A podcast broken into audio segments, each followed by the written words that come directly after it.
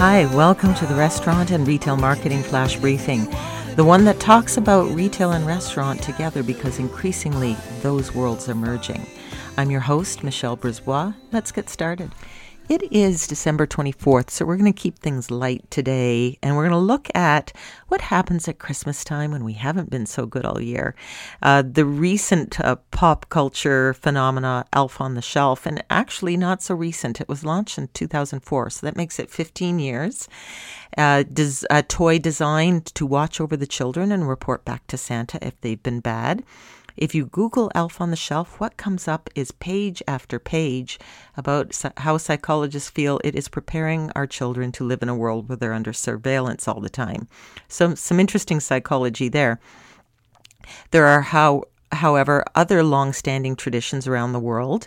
In uh, Norway, it is commonplace to hide the brooms on Christmas Eve so that the witches and evil spirits have nothing to fly on. And in Austria, there is a creature called Krampus, who is St. Nicholas's sidekick. He looks a lot like Satan with his curled horns and his uh, evil teeth. And uh, St. Nicholas rewards the good girls and boys with presents, and Krampus, if they've been bad, whisks them away in his sack.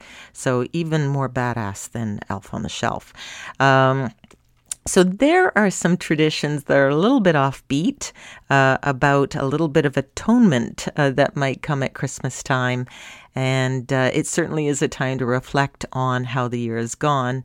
And uh, if you work in restaurant or retail, it's been a busy time. I hope you get some time for yourself and your family over the next couple of days. Uh, you have our thanks because you work really hard all year and especially at this time. Talk to you tomorrow. So come on, let's get out.